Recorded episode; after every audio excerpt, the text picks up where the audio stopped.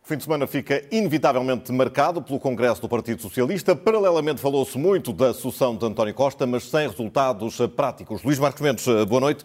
Já Olá, vamos, já vamos a essa, essa João, parte. Um abraço para si, muito gosto. Igualmente, igualmente. Já há duas semanas que não nos, não nos cruzávamos eh, Exatamente, aqui. é isso. Já vamos a esta parte da, da sucessão de António Costa, que dominou muito Sim. a discussão paralela. Antes, o, o discurso do secretário-geral do PS foi o que esperava.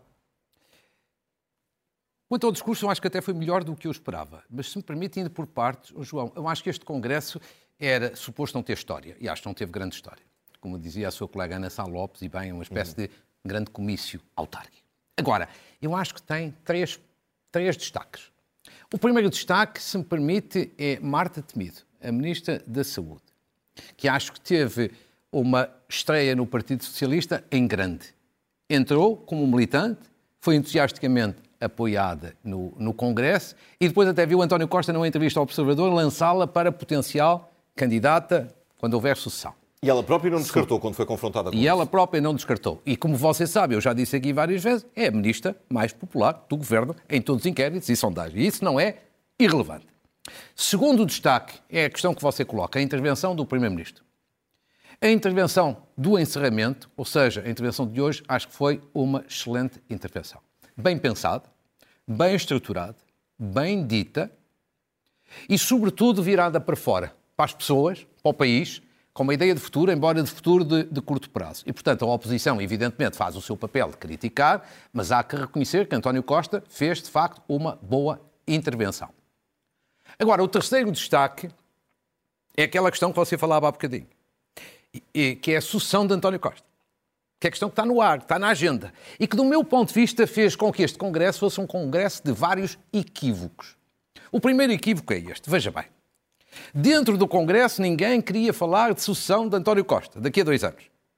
Mas à margem do Congresso, toda a gente falou de sucessão. Foi o grande tema. Em entrevistas, em análises, em comentários, este foi o grande tema. Portanto, isto é um equívoco do outro mundo. Há um segundo equívoco maior, que esse então é da responsabilidade de quem organizou o Congresso, que é, não, não queriam tratar, discutir, especular sobre a sucessão de António Costa. Mas depois fizeram, no palco do Congresso, ali uma bancada com os quatro que se fala que são potenciais sucessores de António Costa. Os quatro logo. Ou seja, quem organizou o Congresso tomou logo uma iniciativa que gerava especulação sobre um tema que não queriam que fosse especulado. Eu até diria quem teve esta ideia de fazer este friso, esta bancada, com os quatro potenciais sucessores, devia ter uma espécie de prémio Nobel do disparate, porque isto é um disparate enorme. Terceiro equívoco, eu acho que é o pior de todos, que são os candidatos à sucessão. Porque a sucessão, o tema está aberto. Quer dizer, nós já conhecíamos há três anos um candidato assumido à sucessão de António Costa. Pedro Nuno Santos. Pedro Nuno Santos. E daí para cá, o que é que nós assistimos? De tempos a tempos surge um nome. Foi Fernando Medina primeiro, depois foi Ana Catarina Mendes, mais recentemente Mariana Vieira da Silva e até, no fim de semana, Marta Temido, lançado pelo Primeiro-Ministro na entrevista que já falei ao Observador. Ou seja, visto de fora, gosta ou não se gosta de Pedro Nuno Santos, mas visto de fora, em termos analíticos, fica esta ideia. É de que de um lado está Pedro Nuno Santos e do outro lado há uma espécie de coligação negativa contra Pedro, Santos, Pedro Nuno Santos. Isto não tem nada a ver com gostar ou não gostar da pessoa, é analítica objetivo. Ou seja, em linguagem mais simples, temos Pedro Nuno Santos que já se assumiu, gosta ou não se gosta. E depois parece que o Primeiro-Ministro anda à procura de um adversário e que está disponível para que haja um líder do PS, seja ele qual for, desde que não seja Pedro Nuno Santos. E, e Pedro Nuno Santos é terá curioso. percebido isso daí, de alguma forma, toda a atitude que teve, até de não falar eh, eh, perante os jornalistas eh, sempre que foi abordado neste Congresso? Eu acho que é uma tática. É uma tática política. Ele queria marcar a diferença. A diferença marcou no Congresso há três anos com uma intervenção, que foi marcante. E agora quis marcar a diferença não falando. E, portanto, eu acho que esta parte é uma questão de tática política, porque quanto ao resto, eu acho que ele percebe que há aqui uma preocupação, sobretudo de António Costa, enquanto líder do PS, de encontrar um sucessor que seja qualquer um, menos Pedro Nuno. Mendes, uh, Agora, António Costa diz que uh, este não é um assunto para o momento e, não quer falar dele, muito menos no Congresso. Sim. Uh, mas isto tudo não surgiu também por causa da entrevista ao Expresso a semana passada, em que oh. foi o próprio António Costa a, a, a levantar este assunto? Ora, essa é que é a questão nuclear. Essa é que é a questão nuclear, essa que você coloca, que é assim. Esta questão só se colocou no Congresso, à margem do Congresso, com esta força, porque António Costa, na entrevista que deu ao Expresso há uma semana, abriu este assunto, abriu esta especulação, abriu esta discussão. Houve aqui algum tipo de precipitação por parte de António eu Costa? Eu acho que é. É uma precipitação enorme da parte dele. Sinceramente, eu acho que esta hora ele já deve estar arrependido. E se não estiver arrependido, eu acho que se vai arrepender nos próximos meses. E porquê? Eu explico. António Costa cometeu aqui um erro enorme nessa parte da entrevista que deu ao Expresso. Uhum. E é um erro em três dimensões. Primeiro, ao falar de tabu, dizendo: Não, eu só decido o que vou fazer, o meu futuro, se me recandidato ou não, em 2023. Isto não é tabu, mas ao falar de tabu, admitiu que é, que é tabu. Isto é um erro porquê? Em Portugal, a palavra tabu está sobretudo associada a Cavaco Silva, em 1995, e não é à entrada de Cavaco Silva, é à saída de Cavaco Silva. Houve um tabu e no final o que é que se deu? a saída da liderança. E, portanto, em política as palavras têm significado e têm história e as pessoas associam. Segundo o erro de António Costa. O Expresso fez muito bem perguntar. Mas o que é que o senhor vai fazer? Recandidata-se ou não se recandidata nas próximas eleições? Pergunta óbvia e natural do Expresso. Eu acho é que a resposta do Primeiro-Ministro foi um erro. Porquê? António Costa o que devia ter dito, para evitar, para matar a especulação, o que devia ter dito é, bom, o normal, o natural é que eu me recandidate no final do mandato, ir a votos e prestar contas aos eleitores. Mas, de qualquer maneira, só tomarei a decisão em 2023. O problema é que ele omitiu esta primeira parte. E omitindo esta primeira parte. Abriu de alguma forma a discussão. Abriu a discussão. E essa discussão chegou ao Congresso e do só dizer, PS este fim de semana. E o terceiro erro é falar deste tema por iniciativa própria, com a palavra tabu, com este tempo de antecedência daqui até 2023. Porque repare, o tema da sucessão no PS é falado por comentadores, eu próprio, por analistas, por jornalistas, mas isso é o normal. Um comentador, um analista, um jornalista tem que fazer análises, leituras... Porque agora, daqui para a frente, e nos agora, próximos dois anos, teremos de facto um tabu. Eu acho que há aqui um tabu e, sobretudo, tem aqui este problema. Deixa-me só concluir com isso. Tem aqui este problema. Uhum. O tema está na agenda. Isto vai ser um problema para António Costa, para o Governo e para o Partido Socialista, porque isto mina a autoridade do Primeiro-Ministro. Isto divide uhum. o Governo. Isto mina a coesão do governo. Isto desvia as atenções da mensagem essencial. Ainda ontem, em várias entrevistas, António Costa queria falar do país e os jornalistas legitimamente colocavam a questão, a questão, a questão da sucessão. Ou seja, ele desviou as atenções para dentro em vez de as concentrar no essencial, que era a mensagem Vamos ver como vai sair daqui para a frente essa questão. Este uh, Congresso, de resto, toda a atividade política do fim de semana ficou muito marcada pelas eleições Sim. autárquicas. Nós claro. estamos já a menos de um mês, é natural que assim claro. uh, seja. Num mapa que, desde sempre, desde que há história de poder local em Portugal, Sim. é dominado por três forças políticas. Pelo claro. PS, pelo PSD e uh, pela CDU. Sim. Com esta antecedência, quais são os desafios que cada um enfrenta? Vamos ver. Vamos ver. Há uns anos atrás havia uma quarta força política também com muito peso, mas foi perdendo, entretanto, que foi o CDS. E de facto eu acho que estas eleições têm para estes três partidos que você referiu, têm implicações grandes. Eu preparei de resto alguns dados que são uhum. informação por um lado, análise por outro, previsão por outro, que só a mim vincula, evidentemente. Vejamos quanto ao Partido Socialista, que é neste momento o partido líder nas autarquias. O melhor resultado que o Partido Socialista em matéria autárquica teve até hoje foi 160 câmaras exatamente há quatro anos, 2017. O pior resultado foram 65 câmaras, em 1979. A média destas 12 eleições, porque tivemos 12 eleições autárquicas uhum. até hoje, a média do Partido Socialista é de 115 câmaras. Agora, qual é a grande vantagem que o Partido Socialista tem nestas autárquicas? É ter uma diferença enorme de 62 câmaras para o PSD. Tem uma folga e grande. Agora, também tem fragilidades. Eu identifico sobretudo duas. Tem o risco de perder algumas câmaras grandes, como Coimbra e Almada, Coimbra para o PSD e uma coligação alargada, Almada para a CDU, e o risco de perder algumas câmaras mais pequenas. O resultado previsível, do meu ponto de vista, é que o Partido Socialista vai continuar a ser o ganhador, vitória em número de câmaras, e em número de votos, e em número de mandatos, mas vai ter acho eu, uma ligeira redução. É, é suficiente para se declarar, declarar vencedor uh, deste ato eleitoral? Não, eu acho que é suficiente para se declarar vencedor, sem margem para dúvidas, e também para passar esta fase com tranquilidade. Ou seja, não vai haver nenhum pântano, nenhuma crise, nenhuma queda do governo. O Partido Socialista diminuirá um pouco, mas o que também é normal, porque atingiu um volume de câmaras muito elevado. Vamos ao PSD. Vamos ao PSD. O PSD, seguindo o mesmo critério analítico, o PSD teve o melhor resultado até hoje, foram 169 câmaras. Já quase ninguém se lembra, em 1979. Ou seja, Sacarneiro. O pior resultado, 98 câmaras, que foi justamente há quatro anos. O pior resultado de sempre. A média de câmaras destas 12 eleições são 132 câmaras.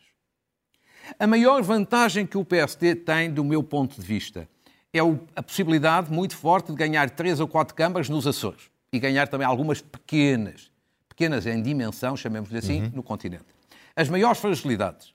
A fraca votação nas áreas urbanas, este é o grande calcanhar daquilo do PSD atual. A dificuldade de recuperar câmaras maiores, a não ser Coimbra, como já falámos, eh, como o Funchal ou, por exemplo, a Águeda, sei lá, no Distrito Aveiro. O resultado previsível, eu acho que o PSD vai ter uma ligeira subida do número de câmaras, não talvez de grandes, mas número de câmaras em geral, e, portanto, vai reduzir a diferença para o Partido Socialista. E aquele que tem sido o terceiro uh, partido, a terceira força política no que ao poder autárquico diz respeito? Muito bem. Vamos ver então a CDU. A CDU teve o melhor resultado autárquico até hoje, em 1982. 55 câmaras. Depois teve o pior da última vez, 2017, 24 câmaras. Média de câmaras desde este período, de 76 até hoje, em 12 eleições, 40 câmaras. Com a lei, do meu ponto de vista, a maior vantagem que a CDU tem, paradoxalmente, é o mau resultado que teve da última vez. Ou seja, teve um resultado tão mau que, em princípio, só pode melhorar, ainda que seja uma melhoria ligeira. Os maiores desafios que tem é recuperar a Almada, com Maria das Duas Meiras, que é uma candidata fortíssima, é, eventualmente, o Barreiro, mais difícil, e é manter Setúbal. E, portanto, que perde, tiver... que perde a atual Presidente... Uh perde a atual Presidente, que é mas todos os indicadores dizem que não perderá a, a Câmara. Câmara.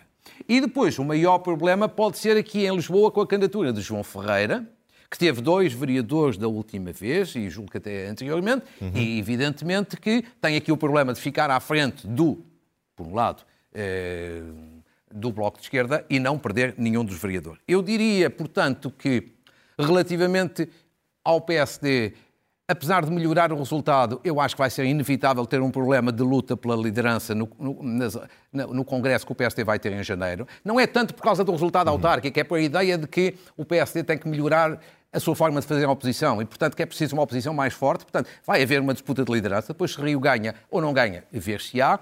Quanto ao PCP, eu acho que melhorando ou não melhorando, recuperando ou não recuperando, o PCP vai continuar a viabilizar o governo. E, e, e vamos ter vai aqui algum, algum outro partido fora, fora deste grupo que pode surpreender, pode causar surpresa? Acho que a grande incógnita, a grande dúvida é o Chega. É o Chega nesta perspectiva. Não é tanto o Chega com a oportunidade de ganhar um número de câmaras ou um número significativo, acho que essa hipótese não se coloca, mas é saber se o Chega vai tirar votos aos outros partidos, designadamente ao PSD e, em algumas zonas, ao PCP no Alentejo, Alentejo, que possa, portanto, fazer com que algumas previsões do PSD por um lado e da CDU por outro saiam furadas. E isso só vamos saber daqui por um mês. Essa é a incógnita e a grande dúvida. Vamos entrar no campo da, da, vacinação. Nós provavelmente ainda não nos apercebemos disso, mas o processo Sim. da vacinação contra a Covid-19 entra na sua reta uh, final. Previsivelmente terminará daqui por um mês, mais coisa, menos coisa. Sim. É seguro falarmos já num processo bem sucedido, num sucesso? Sem dúvida. Acho que não há margem para dúvidas. Um processo muitíssimo bem sucedido. E Portugal tem que ficar orgulhoso disso. Desde logo, o Almirante Gouveia Melo, que tem dirigido esta operação com enorme sucesso e qualidade e profissionalismo, e todo o Serviço Nacional de Saúde, que tem tido aqui um papel absolutamente notável, notável. Agora, de facto, a questão mais importante eu acho que é aquela que você sublinha. Nós estamos a um mês, ou até talvez menos, de acabar o processo de vacinação. Quer dizer, o processo de vacinação basicamente termina quando 85% dos portugueses tiverem a vacinação completa. Porquê 85%? Porque as crianças abaixo dos 12 anos que são sensivelmente 12, 12,5%. Essas não são vacinadas e depois há 2,5%, 3% de pessoas que recusam a Aqueles vacinação. Que, que não quiseram ser vacinados. E, portanto, com 85% basicamente o processo de vacinação está concluído. E isso prevê-se já para a terceira ou quarta semana de setembro. Portanto, isto é fantástico. E isso permite, e alguns dados que vou aqui apresentar eh, tiram essa conclusão, permite justamente concluir um grande sucesso, que é este processo de vacinação. Vamos ver Vamos então ver esses, primeiro, esses dados, não perdendo mais tempo. Que é a vacinação no mundo. Mas atenção, aqui é a vacinação completa mais primeira dose. Assim que há bocado numa peça, e muito bem, disse que Portugal estava em quinto lugar, como melhor país do mundo, na vacinação completa. E assim que estava certíssimo. Agora, este dado é um outro dado igualmente interessante, que é, mas juntando a vacinação completa, mais as pessoas têm a primeira dose, nós já não estamos em quinto, aí estamos ainda melhor, estamos em segundo melhor país do mundo. Só os Emirados Árabes Unidos à nossa frente. E somos o melhor da Europa, porque todo o que está à nossa frente não é, evidentemente, da Europa. Portanto, isto é um resultado absolutamente notável, como ali se fez. Agora, vejamos na parte da Europa, mas aqui a vacinação completa. Se juntarmos as duas coisas, eu já disse, na Europa somos o melhor. Mas na vacinação completa, aqui só Malta está à nossa frente. Portugal está num claríssimo, destacadíssimo segundo lugar, à frente de países tão importantes como a Alemanha, a França, a Itália ou a Espanha. E, portanto, grande sucesso. Terceiro dado, os números mais atualizados do estado da vacinação. Doses administradas, quase 15 milhões. Com pelo menos uma dose, já estamos em 84 é o tal resultado que vimos há, há instantes. Uhum. E com a vacinação completa já estamos em 73%, ou seja, estamos a 12% do tal objetivo, 85%. Por faixas etárias agora. Também os números atualizados eh, e, e oficiais. Eu chamava a atenção das pessoas, sobretudo, para as três colunas do lado direito. 30, 39 anos, 20, 29, 12, 19. Porque nos mais velhos nós já sabíamos que as coisas estavam muito bem. Mas aqui o importante é que também nos mais novos, nestas três faixas etárias, incluindo 12, 19 anos, há um Isso, de alguma forma, surpreendeu muita gente. Surpreendeu muita gente, embora a mim não me surpreenda. Quer dizer, eu acho que os jovens são irreverentes, e ainda bem que são irreverentes, mas eu acho que os jovens têm maturidade e sentido de responsabilidade. E como se vê, aderiram e aderiram em massa. E, finalmente, Quais são então os objetivos que temos pela frente? 85% com a vacinação completa, é o tal fim do processo de vacinação. Terceira, quarta semana de setembro. Eu estou convencido que vai ser mais a terceira que a quarta, mas veremos. E isto vai permitir antecipar a terceira fase do desconfinamento, que o Governo tinha anunciado para outubro e pode ser em setembro. Com isto significa bares e discotecas abertos com certificado Covid ou com teste, restaurantes sem limite de pessoas por grupo e, portanto, são boas notícias neste plano. Diria, numa palavra, Portugal só pode ter orgulho no seu processo de vacinação. Este uh, processo de vacinação também avançou mais nas últimas semanas, como vimos por causa Sim. da vacinação da faixa etária entre claro. os 12 e os uh, 17 anos muito por causa do arranque do ano letivo que está, que está aí à porta, mas uh, sobre o que vai mudar uh, no funcionamento das escolas ainda muito pouco se sabe. Essas novas Sim. regras sanitárias não deveriam estar já a ser comunicadas? Talvez sim, mas tanto quanto eu sei, informei-me e apurei que são divulgadas provavelmente nos próximos dias. E, portanto, o ano letivo vai começar, digamos assim, aí basicamente no dia 1 e depois mais formalmente a 15 ou 16. E, portanto, sim, já podiam estar, mas enfim, saírem também a público na próxima semana não é dramático.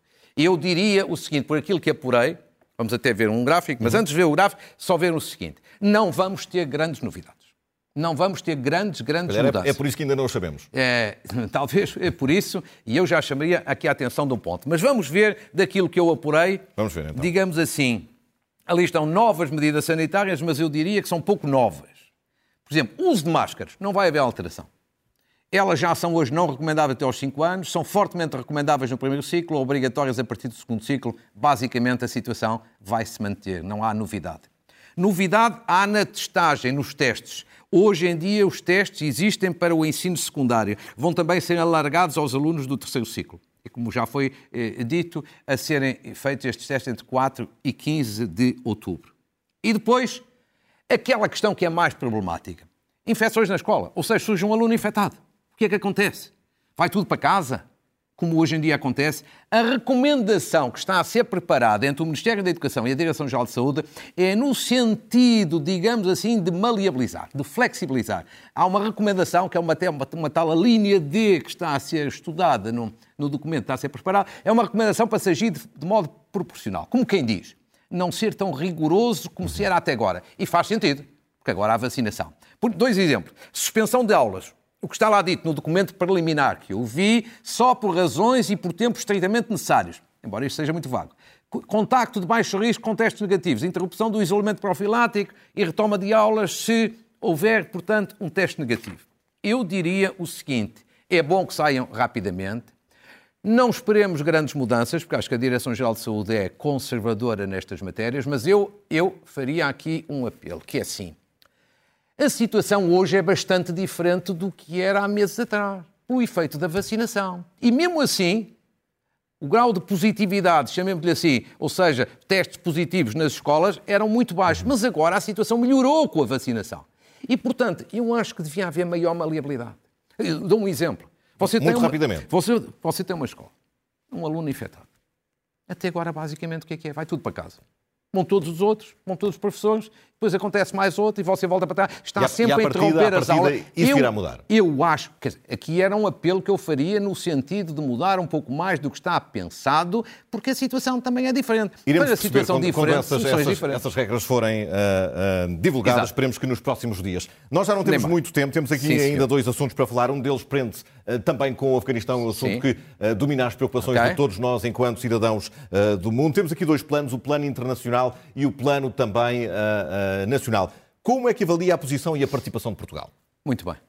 Dois elogios, duas saudações que acho justíssimas. Uma às Forças Armadas. A operação que as Forças Armadas Portuguesas fizeram no Afeganistão para resgatar algumas dezenas de pessoas que colaboraram connosco, connosco Forças Armadas, durante estes anos, foi uma operação de grande rigor, profissionalismo, merece ser saudada. Segundo, merece também ser saudado o comportamento dos portugueses. Porque, como se vê, e até a mim têm chegado várias manifestações dessa natureza, os portugueses têm sido uma generosidade, uma solidariedade, um espírito de abertura enorme. Olha, portugueses a quererem acolher crianças, a quererem adotar crianças, até a quererem que o Estado divulgue quais são as regras para o fazer, empresas a quererem dar emprego a cidadãos do Afeganistão. Portanto, parabéns à generalidade dos portugueses. Agora, o que eu acho que há aqui é um desastre político, que não é tanto a retirada dos Estados Unidos e da NATO do Afeganistão, é a forma como esta retirada foi feita. A forma. Isto não parece uma retirada, parece um abandono.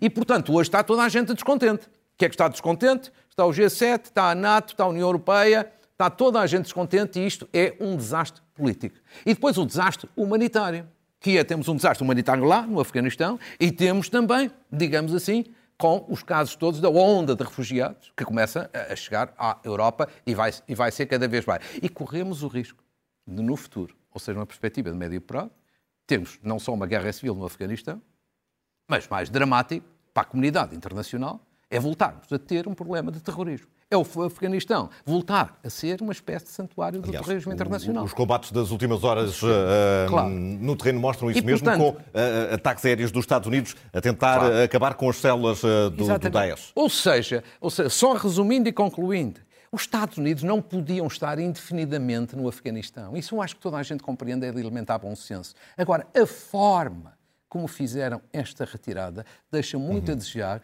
e vai criar muitíssimos problemas no imediato e no, médio Infelizmente já está, já está uh, a criar. Uh, por fim, traz aqui uma informação nova uh, que, confirmando-se, reveste de alguma ilegalidade a ação do Governo do ponto de vista orçamental. De que é, é que se trata? Olha, eu vou explicar de uma forma muito breve e as pessoas vão perceber. Temos três porque é minutos. Porque é um assunto que, eu saiba, nunca veio ao público. Que assim, em termos orçamentais, Portugal vive há dois anos, dois, o ano passado e este ano, uma situação anómala, insólita, inédita, irregular, ilegal. É tudo ao mesmo tempo e não estou a exagerar. O que, do que é que se trata? Toda a gente sabe que o país tem todos os anos um orçamento de Estado. Isso toda a gente sabe. E entra em vigor normalmente no dia 1 de janeiro. Muito bem. O que talvez as pessoas não saibam é que a lei obriga, há muitos anos, a que 20 dias úteis depois do orçamento de Estado entrar em vigor, o Governo tem que aprovar, o Governo, qualquer Governo, tem que aprovar o chamado Decreto-Lei de Execução Orçamental. São as regras para executar o orçamento. Pois bem, isto aconteceu sempre, com governos à esquerda ou à direita. O ano passado não houve Decreto-Lei de Execução Orçamental, e este ano, até agosto, também não há decreto-lei de execução orçamental. Portanto, é uma situação inédita. Alguma explicação para isso? Eu já lhe dou a explicação, mas o caso é ainda mais grave, só mais um facto. É que o Governo não fez o decreto-lei de execução orçamental, por exemplo, este ano. mas publicou regras para a execução do orçamento por uma via interna, uma chamada circular. Eu tenho aqui o documento da Direção-Geral do Orçamento, que eu tenho a certeza que nem os deputados conhecem. Uma circular, Série A, número 1400, aprovada por um despacho da Secretária de Estado do Orçamento de 8 de fevereiro de 2021. O que é que isto significa? Respondendo à sua questão. Se for um decreto-lei como manda a lei, tem que ir ao Parlamento. Os jornalistas conhecem. O país conhece e sabe as regras e pode fiscalizar. Uma circular interna como esta ninguém conhece. Ninguém conhece, é só interna. Portanto, o que significa, respondendo à sua questão, o governo está a furtar informação à Assembleia da República e ao país. E esse documento não é suficiente para tornar a questão legal? Não, não. Isto é, é, é o contrário. Isto é ilegal e inconstitucional, porque uma circular não substitui uma lei ou um decreto-lei. E, portanto, nós estamos numa situação inédita que eu saiba, nunca aconteceu. Ainda poderia ser um pouco tolerável o ano passado por causa da pandemia. Este ano não tem explicação possível. E aqui chegados eu diria, eu acho que o Governo deve uma explicação imediata ao país. Porquê é que não há decreto de execução orçamental? Porquê é que o Governo culpa a Assembleia da República de violar a Constituição, como temos visto em alguns casos, designadamente por causa da norma travão, e depois é o próprio governo. Neste caso, estará, é o estará próprio a governo que está segundo, a violar a lei e indiretamente a Constituição. Acho que o governo deve uma explicação imediata ao país, porque eu acho que isto é inédito, insólito, irregular, ilegal e grave. Luís Marcos Mendes, um minuto para as notas finais. Muito bem. Uma saudação à SEDES, liderada por Álvaro Beleza e ao movimento eh, Democracia de Qualidade de Ribeiro e Castro, porque apresentaram esta semana, na sequência de trabalhos anteriores, uma proposta para um novo regime eleitoral para ciclos uninominais. Eu acho que, isso mere... que essa é uma matéria muito positiva, muito importante e que merece debate e discussão. Uma saudação. Uma chamada de atenção ao Ministro das Finanças.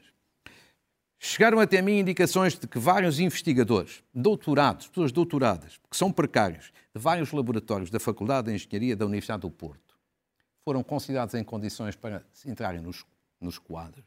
Mas depois, em termos de ratificação no Ministério das Finanças, foram homologados dois e a maior parte das pessoas estão a ver navios. Isto cria indignação uhum. e uma situação de injustiça e, portanto, uma chamada de atenção ao Ministro das Finanças. Rapidamente, uma saudação a quatro empresas portuguesas que foram consideradas por uma revista norte-americana da especialidade entre os melhores produtores de vinho do mundo. Em 100 dos melhores do mundo, quatro portugueses. Blandi na Madeira, Ciminton e Quinta do Valado do Douro e o grupo Anselmo Mendes, com vinho verde no uhum. Alto Minho, merecem uma grande saudação. E para e só para fechar, uma palavra aqui já não é de saudação, é de recuperação rápida e de melhoras ao ex-presidente Jorge Sampaio que está, como toda a gente sabe, doente, está felizmente, por todas as indicações, a melhorar, mas eu julgo que, uhum. uh, interpretando um sentimento geral, todos desejamos uma rápida excelente recuperação. Luís Marcos Mendes, foi um gosto, como sempre, para a João, semana. Tem cá a Clara de Souza, já de regresso. E você vai de férias e, vou e eu agora desejo-lhe uma ótima férias. Muito obrigado. Vou obrigado. agora de férias até, até à próxima. Obrigado.